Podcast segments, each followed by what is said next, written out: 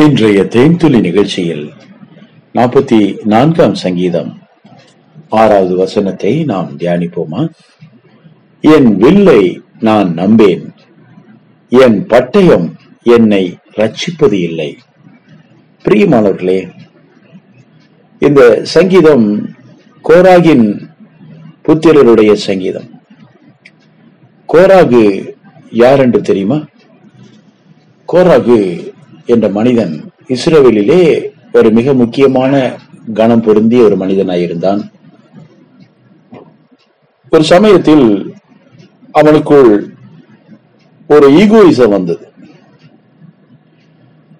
நாம ஒரு பெரிய ஆளு என்ற ஒரு நினைவு அவனுக்கு வந்தது.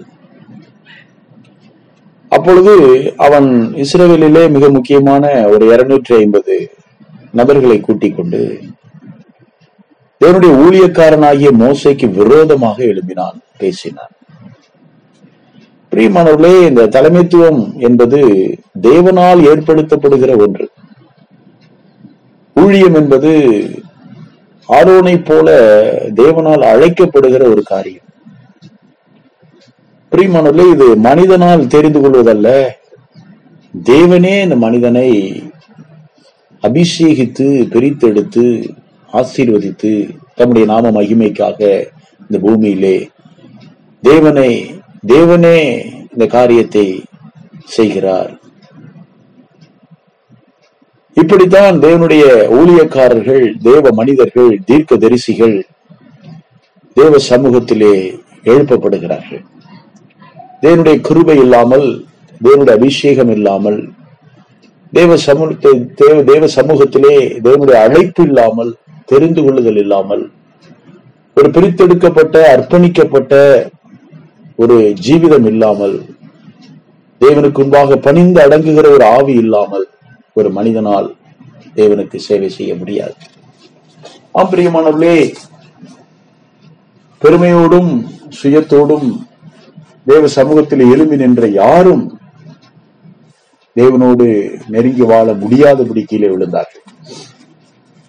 கோராகு ஒரு நல்ல மனிதன் கனம் பொருந்திய மனிதன் ஒரு நல்ல ஒரு ஃபெமிலியர் மேன் அவன் தன்னுடைய அந்த ஃபெமிலியரை பயன்படுத்தி தேவனுடைய சேனையிலே தேவனுடைய பிள்ளைகளுக்கு அவன் ஒரு தலைவனாக வேண்டும் என்று விரும்பினான். தலைவனாகணும் அப்படிங்கிறது அவளுடைய விருப்பம். தேவனுக்கு அது விருப்பமா இல்லையே? அவன் தேவனோடு தேவனோடு நேரத்தை செலவழிக்க கூடியவனாக மாற வேண்டும். தேவனை தேடணும் தேவ சமூகத்துல தாழ்த்தணும் ஒப்பு கொடுக்கணும். தேவனிடத்துல ஜெபிக்கணும். அப்போ தேவன் ஒருவேளை அவனை தேர்வு செய்வார். எனக்கு தெரியல. ஆனால் இந்த கோராகு குறுக்கு வழியிலே முயற்சித்தான். இந்த மோசம் என்ன பெரிய ஆளா? என்று சொல்லும்படி அந்த மோசையினுடைய இடத்திற்கு தான் வரும்படி அவன் அந்த இடத்தை நாடினான். அதற்காக நம்ம தன்னோடு நிற்கும்படி இருநூத்தி ஐம்பது ஆட்களையும் கூட்டிக் கொண்டு அவன் ஸ்ட்ரைக் பண்ணான். எப்போதுமே இந்த ஸ்ட்ரைக் பண்றதெல்லாம் தேவனுக்கு பிடிக்காது. தேவ சமூகத்துல தாழ்த்துறது பிடிக்கும். தேவனுக்கு அர்ப்பணிப்பு பிடிக்கும். தேவனுடைய பாதத்திலே காத்திருத்தல் தேவனுக்கு பிடிக்கும். தேவனுடைய சமூகத்திலே கெஞ்சி பிரார்த்தனை செய்தல் அவருக்கு பிடிக்கும். பொருத்தனை செய்து ஜபித்தல் அவருக்கு பிடிக்கும். அவரை நித்தமும் தேடுதல் என்பது அவருக்கு பிடிக்கும்.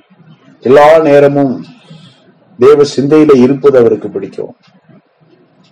ஆனா தேவனுக்கு விரோதமாக எழும்புதல் என்பது அவருக்கு பிடிக்காது. என்ன நடந்தது? கோராகும். அவனோடு கூட இருந்த கூட்டாளிகளும் சேனையில பின்னால கொஞ்சம் பேர் இருந்தாங்க. அவங்களும் எழுப்புண்டு இருந்தார்கள் எல்லாரும் அழிக்கப்பட்டார்கள் என்று வேதம் சொல்லுகிறது. பிரியமானவர்களே கோராக அழிந்தான். ஆனா தேவன் கோராகுடைய பிள்ளைகள் அவனுடைய புத்திரர்கள் மேல் இறக்கமாயிருந்தார் கோராகு தான் தப்பு பண்ணினான். அவன் பிள்ளைங்க என்ன பண்ணாங்க? பாவம். கர்த்தருடைய பிள்ளைகளை பாதுகாத்தார். ஆம் பிரியமானவர்களே அவர்கள் ஒரு காலகட்டத்திலே எழும்பினார்கள். தேவனுக்கு பிரியமானவர்களாக மாறினார்கள். தன் தகப்பனை போல புத்தீனமாக அவர்கள் இல்லை.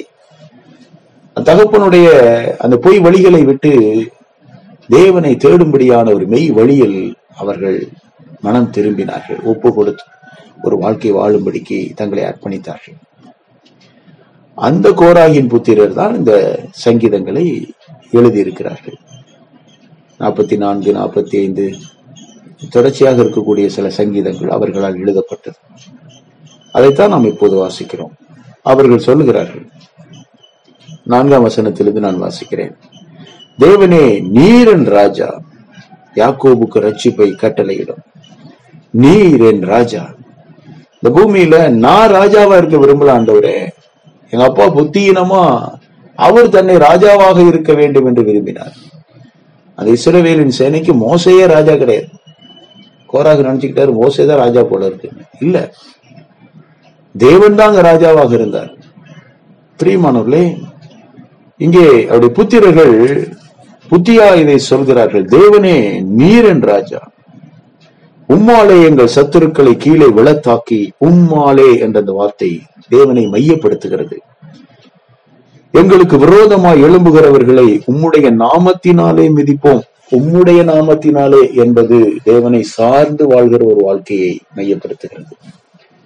உம்முடைய நாமத்தினாலே மிதிப்போம். சத்துருக்களை மிதிப்போம். தேவனுக்கு விரோதமாக எழும்பக்கூடிய எல்லோரும் சத்துருக்கள் தான். இப்படி அவர்கள் தேவனை சார்ந்து கொண்டார்கள்.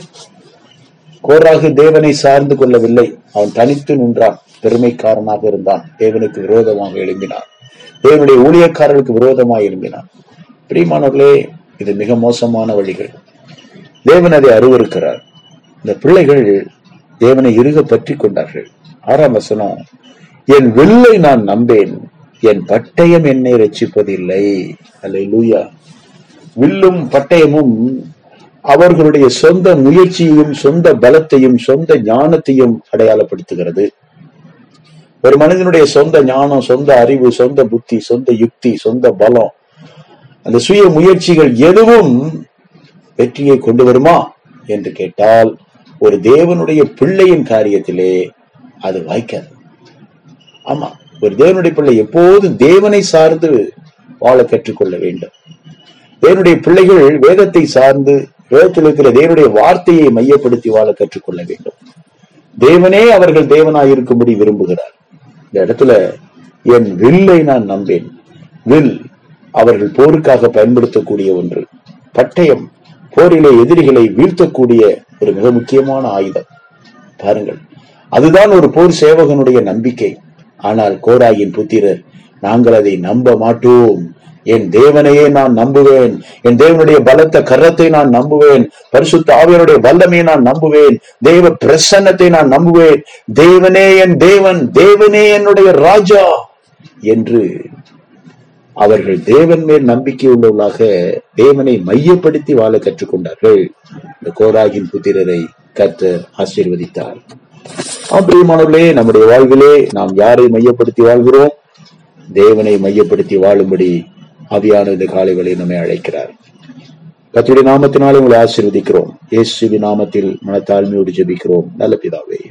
ஆமேன்.